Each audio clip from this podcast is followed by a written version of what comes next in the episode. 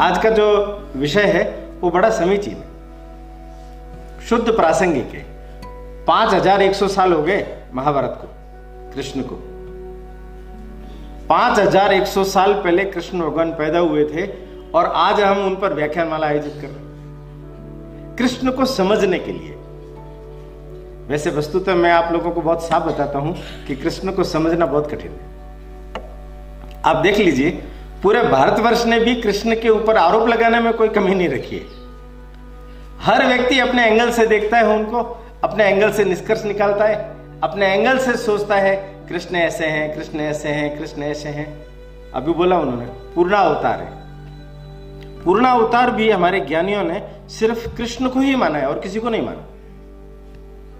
इसलिए कृष्ण पर बोलना, कृष्ण के बारे में बताना काफ़ी कठिन है। हरिवंश पुराण हमारे यहाँ का प्राचीन ग्रंथ है। वो कृष्ण पर है पूरा महाभारत भी आप उठा करके देखेंगे, एक लाख श्लोक है, पर 808 श्लोक सिर्फ़ कृष्ण पर है ज़्यादा नहीं। माने कृष्ण पर सामग्री बिखरी हुई है, इकट्ठी नहीं। अगर आप कृष्ण के ऊपर पढ़ना चाहते हैं तो कृष्ण पर उपन्यास श्रृंखला तो है, पर वो भी सब काल्पनिक है। ऑथेंटिक चीज़ें आपको कम मिलेगी। ऑथेंटिक चीज़ों को ढूंढना, उसका रिसर्च करना, ये बड़ा मुश्किल काम है। कृष्ण पर बोला जाना और कृष्ण पर व्यापक रूप से सूचना देना, ये मेरा उद्देश्य नहीं है। व्याख्यान माला है, इसलिए कृष्ण का सार निकालने की कोशिश करेंगे। चार बिंदु मैं आपके सामने रखूँगा। पहला सत्र, दूसरा सत्र मिला करके कृष्ण जैसा व्यक्ति जन्म नहीं लेता है, आविर्भाव, प्रादुर्भाव होता है। कृष्ण आदि है। कृष्ण के समान आदि कोई होगा नहीं शायद।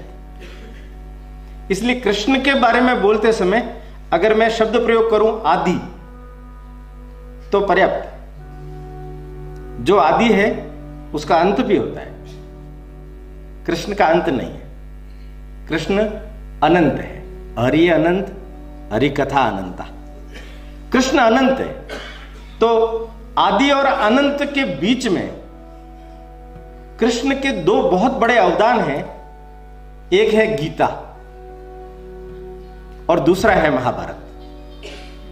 एक बड़ी विभ्रांत अवधारणा हमारे समाज में पैदा हो गई कि महाभारत अगर घर पर रखोगे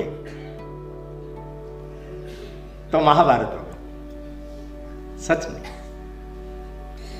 मैं तो यहाँ तक कहता हूँ कि हर व्यक्ति को महाभारत पढ़ना चाहिए। उसमें जो हो गया, जो हो रहा है और जो होने वाला है ऐसी सारी चीज़ें निहित है।